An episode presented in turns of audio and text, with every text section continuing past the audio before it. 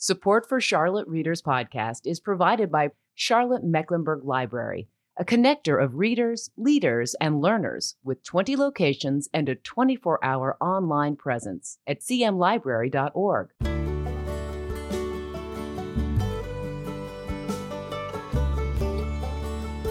Welcome to Charlotte Readers Podcast, where authors give voice to the written words. In this episode, we visit with Vanessa Riley, author of Island Queen, a novel based on the true life story of Dorothy Kirwan Thomas, a free woman of color who rose from slavery to become one of the most successful and powerful landowners in the colonial West Indies. Born into slavery, Dorothy, called Doll, bought her freedom from her Irish planter father and became an entrepreneur, merchant, hotelier, and planter whose wealth spanned from the islands of the West Indies to the drawing rooms of London. She defied the rules and conventions of the time, both as a former enslaved person and a woman. New York Times and USA Today bestselling author Stephanie Dray had this to say about the book.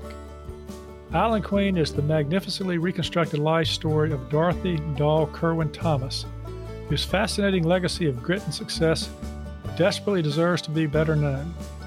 With lush prose and raw emotion, Riley vividly captures the complexity of bringing to life a time of rebellion and possibility. My name is Landis Wade, and I'm the host of this podcast. I'm a recovering trial lawyer turned author turned podcaster of books and stories, and I really appreciate you being here with us today. You can find out more about me at my author website, landiswade.com, and I'd love to have you visit. For all things related to the podcast, check out charlottereaderspodcast.com. You can find a lot of great resources there, we have show notes of every episode with pictures of the authors, photographs of their book covers, links to their websites and social media, and more. And we have the community blog there. It's a collection of readerly and writerly content provided by writers in the community and authors who've been on the show. And you can sign up for the book report at our website, charlottereaderspodcast.com. We send it out every two weeks. It's free. We don't spam you, that takes way too much time. We just keep you updated on what's going on with the podcast, provide a dose of inspiration, provide some free content from time to time, some links, and other fun stuff related to the uh, reading and writing world. We're a proud member of the Queen City Podcast Network and the Authors on the Air Global Radio Network, a collection of author hosted podcasts putting out uh, this kind of content to a worldwide audience. And you can find us pretty much anywhere you like to listen to your podcast. You can also check out our Patreon page. That's p-a-t-r-e-o-n dot com forward slash Charlotte Readers Podcast. This is a place where we provide exclusive content uh, for our supporters. For just a few dollars a month, we provide access to exclusive audio interviews between me and authors who have appeared on the show, where they share their wisdom about uh, writing and the business of writing. It's a great way to get a good education if you're a lifelong learner like I am. But enough with this prologue. Let's meet today's author. Vanessa, welcome to the show. Thank you. Thank you for having me. Yeah, glad to have you here. And congratulations on the book. I'm very excited. Uh, Dorothy is definitely a tale that needs to be told.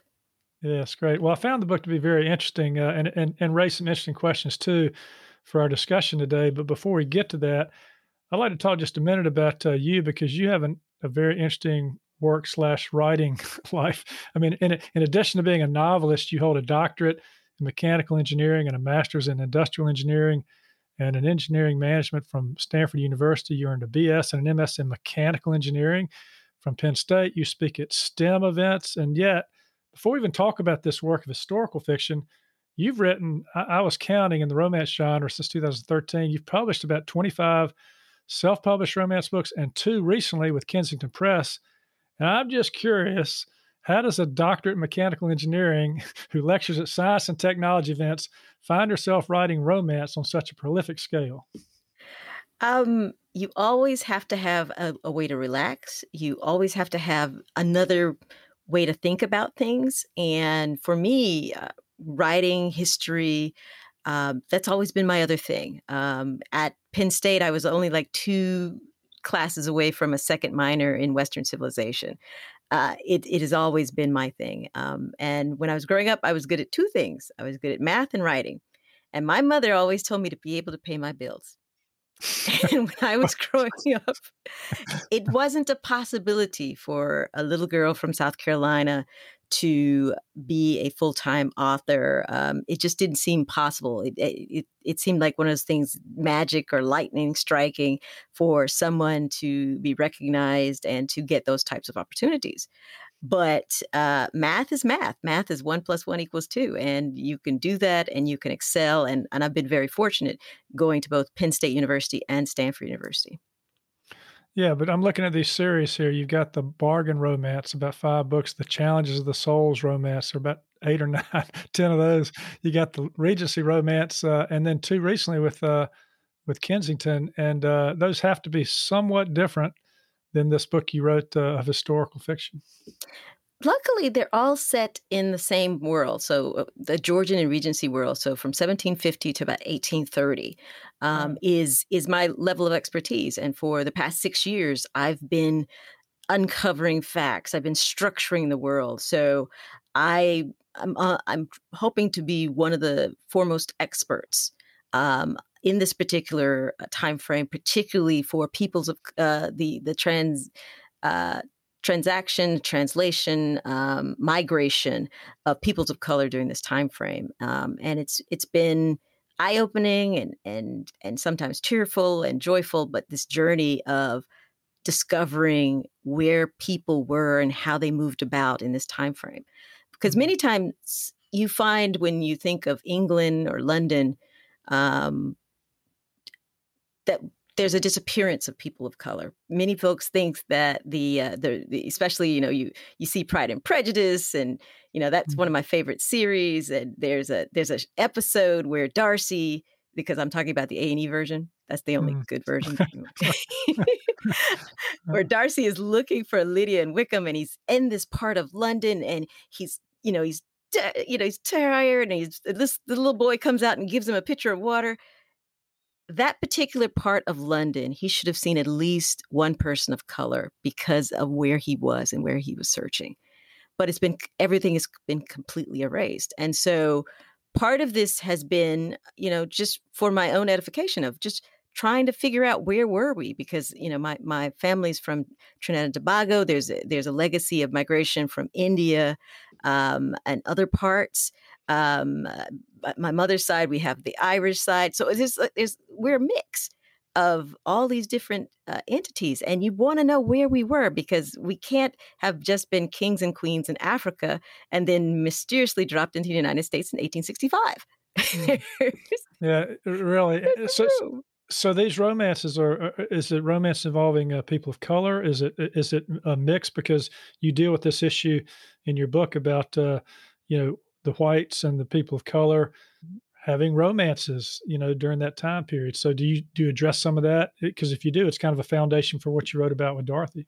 Absolutely, um, the majority, because there's no greater tension than that barrier, the racial barrier, in this particular time frame. Because for people to find love across the color uh, lines, you have to be very sure of the the person. Uh, you have to be able to weather the storm of acceptance on all sides um, and those to me are uh, that's a fascinating dichotomy. So the, I've been drawn to those types of, of romances, uh, that type of history, and um, particularly in England, um, the middle class, the tradesmen's daughters. When you had your your your peers, there's the first sons. Um, always gets the money. First sons gets the title, gets the money. Well, if you have two or three sons, you know, they go to the military and hopefully they'll get a bounty on the Navy. Uh, they go to the church, but they are limited to this access of money. So they oftentimes would go into the middle class, wealthy tradesman's daughter. Though there was a, a bounty of wealthy tradesman's daughters that were women of color. Um, planters in the in the islands would send their girls to school and marriage. So when Jane Austen writes her very last novel about San- Sanditon, the wealthiest woman in the book is a mulatto woman from the West Indies.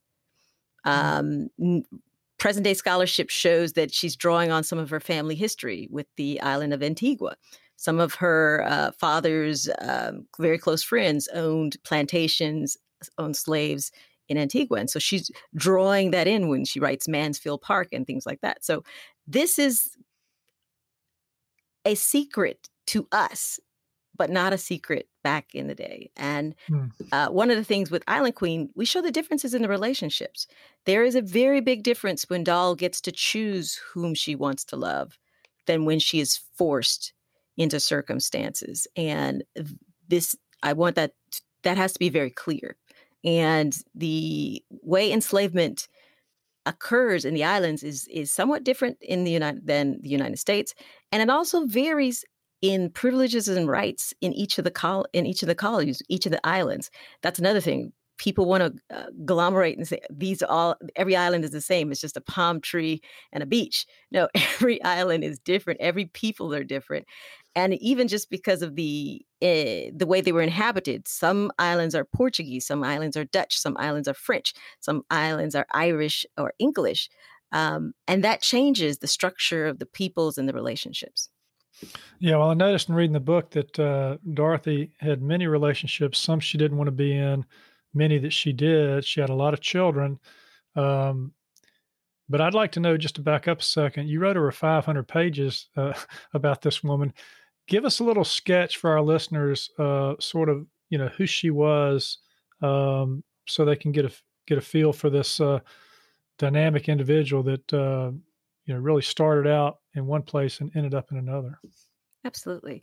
So Dorothy was born on the island of Montserrat. Um, her father was a, was a planter, um, and at the time frame that she's born, there is a lot of upheaval and unrest in the islands.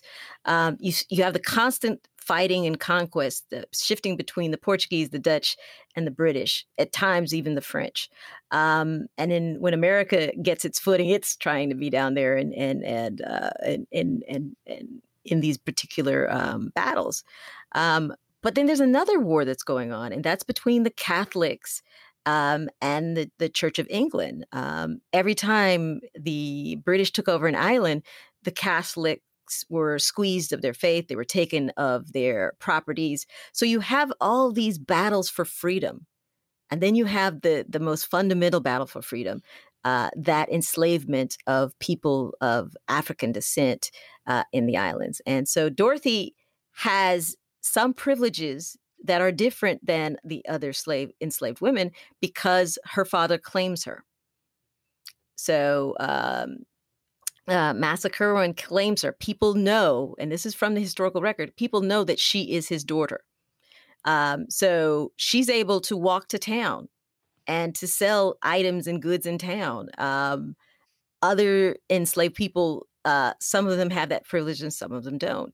Um, but she learns very early on the system of of huckstering or enterprising, and she's watching what her father is doing. Um, I firmly believe, from everything I've read, her father really poured into her. He taught her mathematics, he taught her different things so that she could go on and that's the basis of her business acumen. That's how she learns how to do things. And she literally saves up enough money from all of her enterprises so that she can not only buy her freedom, but the freedom of her family. And that was the one of the core things. I i found so many different uh, documents or court cases or, or legal pieces where she's literally um, trying once she fi- finds a relative she's trying to free them. She's trying to negotiate prices and whatnot in order to free them because she freedom is at her core I really was taken with her. and We're going to talk about the book cover in a second, but you said something in the end notes. Uh, you, you, said that uh, she was undeniably beautiful by all standards. Could you could you speak to that? Yes. Um, when you look at certain narratives, there is this portrayal of uh, African descended women, dark skinned women, as not being attractive. From all intensive records, Dorothy is is very dark skinned which which actually surprised me because typically when you look at these levels of mobility, the agency agency to to whiteness is is is, is a key um, to their mobility. So I was expecting a very fair skinned mulatto or mulattress. Um, she's not. She's dark skinned. So when she has no money, she has very little agency. But the record is very clear. Men people are drawn to her. So she's got to be, in my opinion, has to be a, a, beauty. And undeniably, no matter what your proclivities are, she is beautiful. And when they get to talk to her and they see this sharpness and brightness in her eyes, um, I just she's she's a magnet. She draws people to her.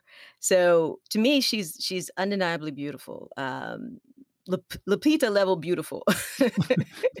well, and, and that comes across in the book cover. I like to talk about the book cover sometimes. Mm-hmm. I know that as a traditionally published author, you don't get a lot of say in that, but in this particular cover, um, I'm I'm seeing, uh, you know, there's the character on the cover. Dorothy's on the cover, uh, or Dolly as, as she went by, mm-hmm. and what you see is bright colors, like you might find in the Caribbean. Um, mm-hmm.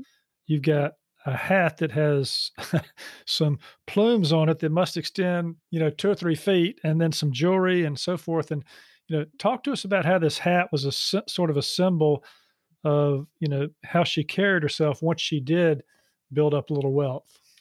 Yeah. Uh, so putting pieces of her life back together. So Dorothy left no diary, but she is flamboyant enough that other people in their diaries, in their papers, talked about her. And so she was known to be a, a, wonderful dresser.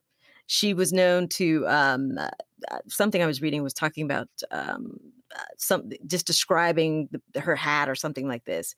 Uh, but when you research this time period, especially some of the artwork and the paintings, if you were a free woman of color, you could wear a hat, or a free woman in general if you're white, uh, black, etc. If you were free, you wore a hat. If you were enslaved, your hair had to be covered in a in a scarf. And so the more I looked at these pictures and the more I'm lo- looking at these little tidbits that I'm finding of her life, I envision this woman very proudly wearing these hats, signature hats. Um, and so, uh, you know, that that's a thing in the book. So her elevation um, is is also you see a change in in what she's wearing. Um, this particular outfit, uh, it's it's a late Georgian outfit, um, but you see the like you notice the jewelry, the the, the pearl mm-hmm. earrings, all symbols of her wealth, and of course the gorgeous hats.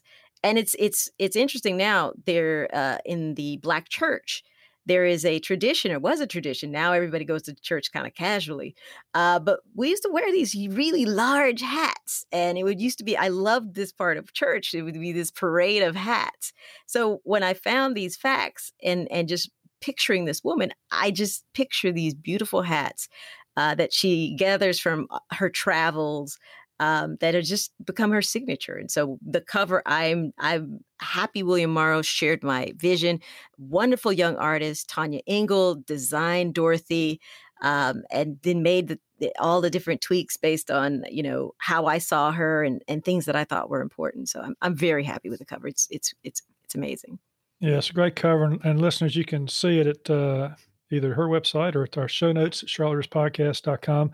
Um, but just to, to be clear, it didn't come quickly for her. I mean, she had to. I mean, when you talk about huckstering and walking to town, there was a lot of that that went on before she could raise the money to to free About 15 herself. or 16 years. About yeah, 15 yeah. or 16 years. Really worked hard, and then she set up a little business where she was, um, which had its uh, moral uh, questions about it too, where she was outsourcing uh, women um, from the brothels to, to to to go to these homes and take care of them, and she'd get a little cut of what they did. But on the one hand, she was helping them get work, even though on the other hand, they might be having relationships uh, or selling themselves to the people they were working for. So a lot of eh, uh, maybe I'll come back talk about some of the conflict in a minute, but I want to have you do a little reading here because this gives us a sense in the story. Um, you know, we're we're about 170 pages in, but we've got about 300 to go, so we're early still in her life. Although uh, she has made it to the point where she's making some money, and she's going to go to the lawyer's office. And uh, mm-hmm. I think this is the scene where, uh, uh, so just to set stage, Thomas is her.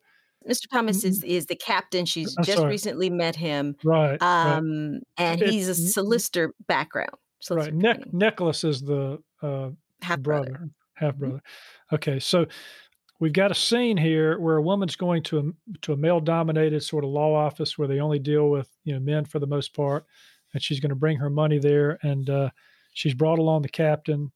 Um, she doesn't. She's not literate, right? But she can she can do numbers, and she's pretty good with with math. So, uh, anything else you want to do to set set up where we are in the book at this point before you read this little section? Sure. Um, so she's used some of her friends uh, to actually negotiate manumissions. Manumissions is the process, particularly in the islands, for one to be freed. So if someone was going to free an enslaved person, there are governmental fees that have to be paid and then there's the actual payment amongst the the person because once again enslaved people are chattel their property so um and this is this is a theme throughout the book getting your papers and keeping your papers to prove who you are is extremely important because during that time frame you could be re-enslaved um, you fall into debt, um, something happens, there's still kidnappings going on. it's a, still a very brutal world, but Dorothy is managing to uh, uh, find her way. And this is a big scene for because she's hasn't seen her father in years. Um, and she is arranging once again for the freeing of not only herself but her, of her siblings and her her daughters.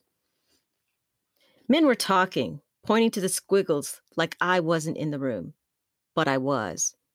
I took my ledger back from Thomas and slammed it to the table. I have proof of my wages earned as Foden's housekeeper, every bit and fourpence. For you British, guilders, for those that know Dutch. You can see my entries of payments and even Mr. Foden's initials, everything I earned as his housekeeper, plus the income from the housekeepers I hired out. Nicholas drummed the table. You illiterate whore. How could you ever have a ledger?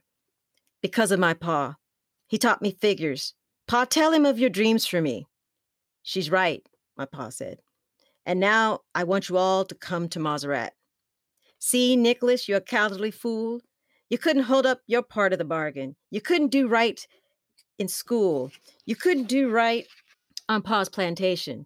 Everything you try may it always be a curse to you. He sputtered and made a fist as he leapt up. Thomas bounced up too and shielded me. Kirwan, get your boy under control. We're conducting business. Fraser pushed back in his chair. Sounds like a lover spat. The ugly laugh falling from my lips made Fraser wince. Is a man a lover if he beats you bloody, cursing at you to hold still? No wonder you men pray so much to soothe your little souls, calling rape a, a coupling, a lover's spat. May God have pity on you and your household. Fraser looked down, his fingers clenched the chair. I um I heard you bore him fine daughters, barely any color in them. If I slapped him, I'd be in prison. Better to hurt him like the priest did. Mr. Fraser, when your days are up, remember to tell God why you ignored the screams of the women. See if he thinks the pretty children make it all right. Miss Doll, Thomas said, we need to proceed. How these gentlemen sleep is not your worry. His eyes pleaded for my calm, but this still needed to be said. If my rights are to be denied by these men, I want them to burn for their sins. My gaze locked on Pa. He wasn't to be spared.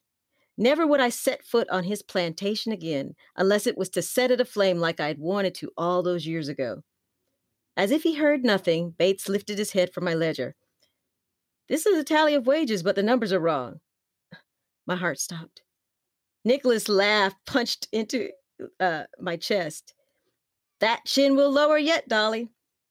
Bates passed my book to the captain. Seems there's an underpayment. She's owed an additional four pence by the Foden estate.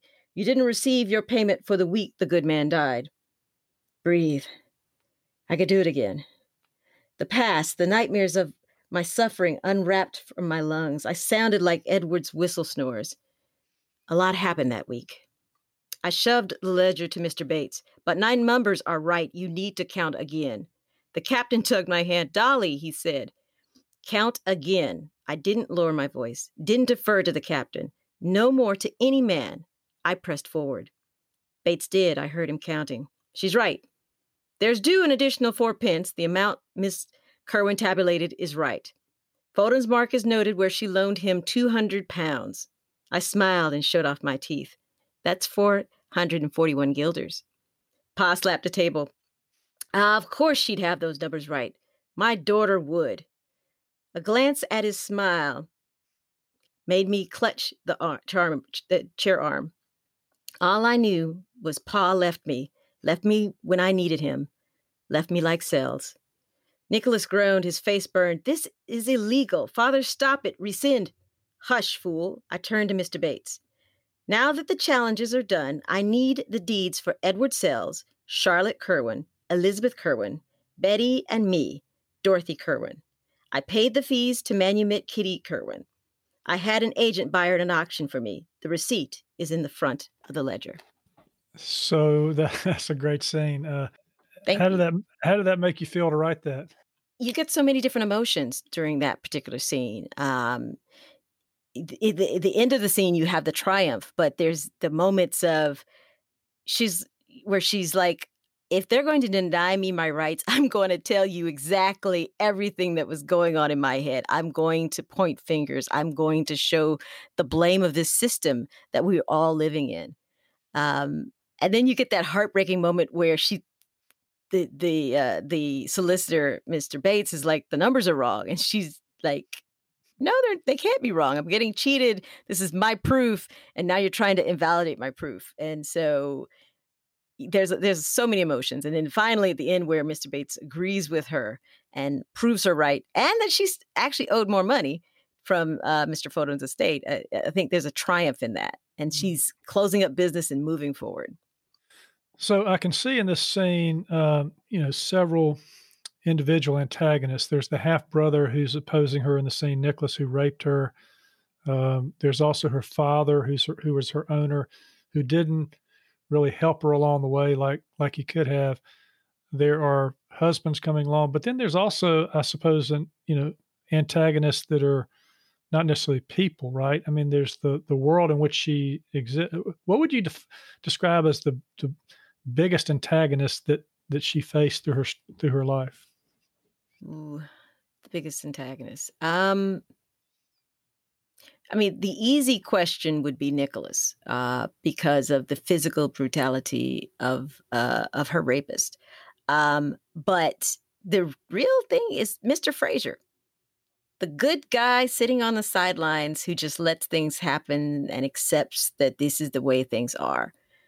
That's really uh, the journey, because there's so many people that just let things happen. This is just the way that things are, and she's battling against that. She's battling against the uh, the low perceptions of what a woman of color can do and and what her place is, and that's her real battle because everybody wants to put her in a box, and Dorothy's breaking out of these boxes and and showing that she she can control her destiny. She can earn money. She can uh, raise her children, um, and she can keep moving forward. Yeah, and you dealt with lots of themes in this book. You had, of course, slavery. You had, you know, colonialism. You know, the rape you talked about.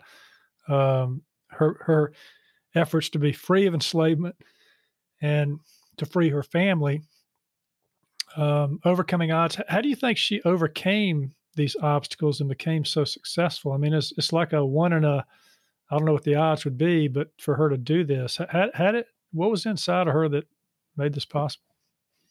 I think that she always knew that she was more than this. She was more than her circumstances. And I think that driving, um, uh, that drive pushed her forward. And then there were people, even if they were conflicted, even if they um, had their own um, wishes and desires that they felt were more important than hers, that, that actually poured into her life. She, I think she was very astute um, her father teaching her mathematics, uh, Sells and his lifestyle teaching her about the ways of the upper crust, uh, the the society. Uh, housekeepers were the best of the best. So even though she she chose you know questionable women to work for her, they were the best of the best. If they were trained by her, then you knew your the food and and the way that they would be served and and the laundering and all these different uh, tasks they would be done to perfection. And so she, that was the atmosphere uh, that she she uh, she maintained. So you know she she's an exceptional woman. I don't think she's the only one because I discovered there is a group of women um, in um, Demerara, present day Guyana, uh, called the Entertainment Society of other free women of color who uh, literally uh, would help uh, the local governor uh, of the colony, whenever there were visiting dignitaries, they were responsible for the entertainment. They were mm-hmm. responsible for holding the balls and the subscription dinners, etc. You would not give that responsibility when you're trying to impress uh, dignitaries to just anyone. You would only give it to people who you felt were of your same caliber in the ways that you went about serving dinners and and these sorts of things. So they they they maintained a, a high level of excellence, or they achieved that. And, and once again, I think it it goes back to Doll always knowing that she was worth more than her present circumstances and finding people and getting the information and internalizing it in a way so that she could always move forward. You, you know, it's interesting as I'm reading this book and I, I, get to this one part in the book, there's an issue that comes up, and I know you struggle with it because you talk about it in your end notes. Um, you know, it, it's about this, you know, the, the good people in history who do, do good things, uh, but who own slaves. And I was surprised to, to, to find out that uh, after all she'd overcome, that, that she herself became a slave owner and she tried to rationalize it to some extent by saying she was treating them better than others were treating them, gave them like a Wednesday night off and a Sunday off or something. But I wonder about that, uh, whether her rationalizations are any better or not. I mean, you know, so I just, you know, I'm sure that, could you speak to that issue? Because I'm not sure how it's, in uh, her mind she got, yeah. Yeah, I, I, I have no way of knowing exactly what she was thinking, uh, but there were, there were pieces that I discovered um, when you went against the colonial authority, the the landowners, which were, the landowners, um, they made your life terrible. Um, her son-in-law um, was of Jewish faith. They made sure that his his interest on any type of borrowing was higher than everybody else's. They literally were doing things to make sure he would go out of business and bankrupt. Um, other free people of color who refused to participate in their ways were driven out, um, uh, you know, bankrupted. So she's seeing all of this going on. And in my head, I could see her rationalizing, although, you know, whether you're a good slave owner, a bad slave, you're still a slave owner.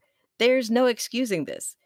But to be in her situation, I see her rationalizing uh, that one, she's not going to let everything that she built up be taken away by these callous individuals. And two, I think that since she knew she couldn't stop enslavement, if she, they were under her power, that she would keep them from the rapes and the, the the treachery and everything that comes from other people owning them. Because when you look at the number of enslaved that she did own, it was more than she could ever put on the land. So I, in my head, and I think, you know, to, you know, uh, it might be just my rosy colored glasses I want to to put on her, but I do think this was her way of working in the system and waiting for time to change because she knew abolition movements were, were growing. It was one of the reasons that there were so many um, upheavals going on in Demerara during that time frame. She knew in London there was so much talk of abolition. So I think she knew it was going to be time, and this was her way of trying to protect people as best she could. Um, and she and the women of um, the the entertainment side, because many of them did the exact same thing. And when you look at the amounts of land that they had versus the number of slaves, there's to me that tells me something, or at least that's what I I want to see. But once again, you know, in, yeah. enslavement I, is enslavement, whether it's yeah. it's done by a black person or a white person, it's enslavement. Yeah, it's one of those just uh, oddities, you know, that go into, uh, and that's that ha- that's happened in history over time with a lot of, you know, people that have done a lot of great things, and yet they were they were slave owners. Um, just but quickly before we do a few writing life questions, uh, orient us for the setting here because you know we've got the the islands down there. Where are these islands? Are they in the northern part? Are they in the middle, the southern part of that chain in the Caribbean? This is in the southern part of the West Indies. So, and you can literally see uh, her path as she's moving from Montserrat to Demerara, which is below the equator, then back up to Dominica, which was the major port for all of the British ships coming in. That's where a lot of paperwork, that was naval commands. Um, then you go uh, hop, jump to Grenada, uh, Trinidad, and then you're back to uh, Demerara. So these are these are the southern uh, southern islands. That's interesting. All right. Well, a couple of uh, writing life questions here. Um, what was the biggest difference you found in writing this kind of book of historical fiction and the the, the romance books that you were writing before? In romance, you uh, are offering the readers a promise of a happy ever after. When you're writing historical fiction, you you, you got what you got, right?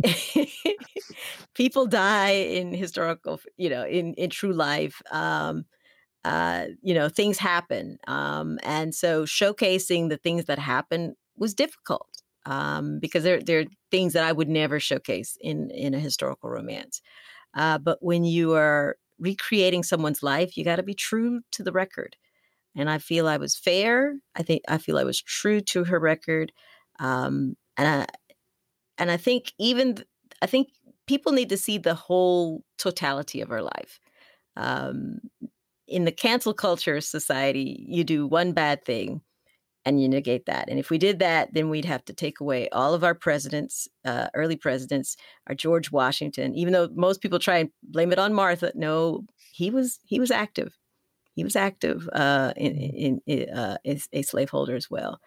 Um, but at the same time, you got to look at the things they did. I mean, our country would not be founded if it weren't for George Washington and the mm-hmm. rest of the founding fathers.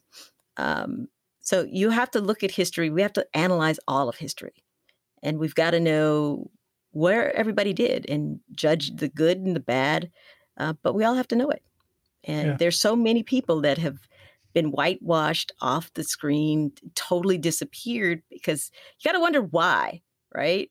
Why would why would Dorothy be reduced to a paragraph or or or just completely erased? Um, because seeing this woman who defies so many stereotypes, um, I think is amazing. I think that can give so many people um, hope and courage of how to get through stormy parts of their lives. But she's been withheld for so many years. Um, it, it amazes me. Yeah, remarkable story, remarkable woman, and uh, you know you you've published this traditionally with a with a good publisher. With uh, just a little kind of publishing question here. For years, you've been publishing uh, indie and you're doing some traditional publishing now, do you miss any of the freedom that comes with indie publishing, or do the benefits of traditional outweigh some of that loss of freedom? Um, my very first book was traditionally published, okay. uh, but when I started adding more diversity to my books, making the cast more diverse, we ran into a little bit of an issue. Um, publishers have always liked my voice, but they wanted a different story for me. Um, they didn't think there was an audience for these other stories. And so I went indie to prove there was an audience because if you believe in your heart that what you're writing is important, that there's an audience, then you have to invest in yourself. And so I went and I invested in myself and and uh, learned the craft as best as I could, and kept publishing these stories. And lo and behold, there was an audience for these folks. Um, and the more and more they found me, um, uh, traditional publishers came back knocking on the door. Hey, would you like to write for us? We know you want to write for us, such and such. So it's um, no one can get distribution like a traditional publisher. Um, some of the best, you know, indies um, are, are coming out of traditional publishing, but they already have access to these dis- distributions. Um, right now, um, A Duke, the Lady, and the Baby is being translated in Portuguese and Romanian uh, French, and English because it's going to the UK. That's great. Yeah, the distribution side of it is uh, an interesting component, um, mm-hmm. and uh, but like you said, uh, Indy's there, and if you do it right, if if you run up against a, a gatekeeper that uh, doesn't want your story to be told, use it. Okay, one last question here. Um, you've written a lot of books now. Uh, you've got this big, big book out now. Um, if you could tell your younger writing self something of value that had you known it when you started into this writing world uh, might help your younger writing self after what you've learned along the way, can you boil it down to anything? That is going to be okay if you keep if you keep pushing. I mean, there there have been times in my career where I thought of quitting. I I was very depressed. I, would get these horrible reviews uh, by people who who didn't know the history, um, people who uh, thought that um, somehow my writing was meant to shame them, uh, meant to injure them or destroy some sort of version of history that they are beloved. And no, my stories are to give hope. My stories are to set the record straight in a few places, um, but to show you that people always have found ways to love and always have found ways to survive. And I think that's what we need more than anything is, is just to know that, yeah, things can get harsh, hard. I mean, very, very hard. But the the resilience of the spirit is phenomenal, and we can always find a way to keep moving forward. Yeah, that's great. And so, listeners, um, we're going to jump over uh, now to Patreon. That's P-A-T-R-E-O-N dot com forward slash Charlotte Readers Podcast. It's a way that you can support the podcast, but also get access to probably about now over 80 exclusive episodes on the craft and business of writing with the authors who stick around to talk. And we're going to be talking with Vanessa about the historical novel. I might pick her brain some more about the different types of publishing, and we'll get some of that in too. But uh, uh, yeah, check us out at uh, Patreon. Hey, Vanessa, this has been great. Thank you for uh, sharing um, you know your story here and uh, for sharing the story of, of Dorothy uh, and bringing it to life in this uh, book that I know took a lot of time time to put together. Uh, thanks for being on Charlotte Readers podcast. Hey, thank you for having me and have me back. I'd love to come. All right. Well, that's it for today. Another fine author giving voice to the written words. You can subscribe to this podcast for free at Apple Podcast, Stitcher, Spotify, iHeartRadio, and most any podcast platform you like to listen to your podcast on. If you like what we're doing, please consider leaving a short written review on Apple Podcasts or the podcast platform of your choice, because when you do, our authors' voices travel much farther and wider in podcast land. And if you're inclined to help us help authors give voice to the written words, and you'd like some member only content cultivated by our authors and me as our thanks, please consider becoming a member supporter. You can find out how to become a member supporter and more about today's show and all previous episodes at charlottereaderspodcast.com. Thank you for listening. We really appreciate it. I'm Landis Wade for Charlotte Readers Podcast. Charlotte Readers Podcast is a member of the Queen City Podcast Network, powered by Ortho Carolina. For more information, go to queencitypodcastnetwork.com.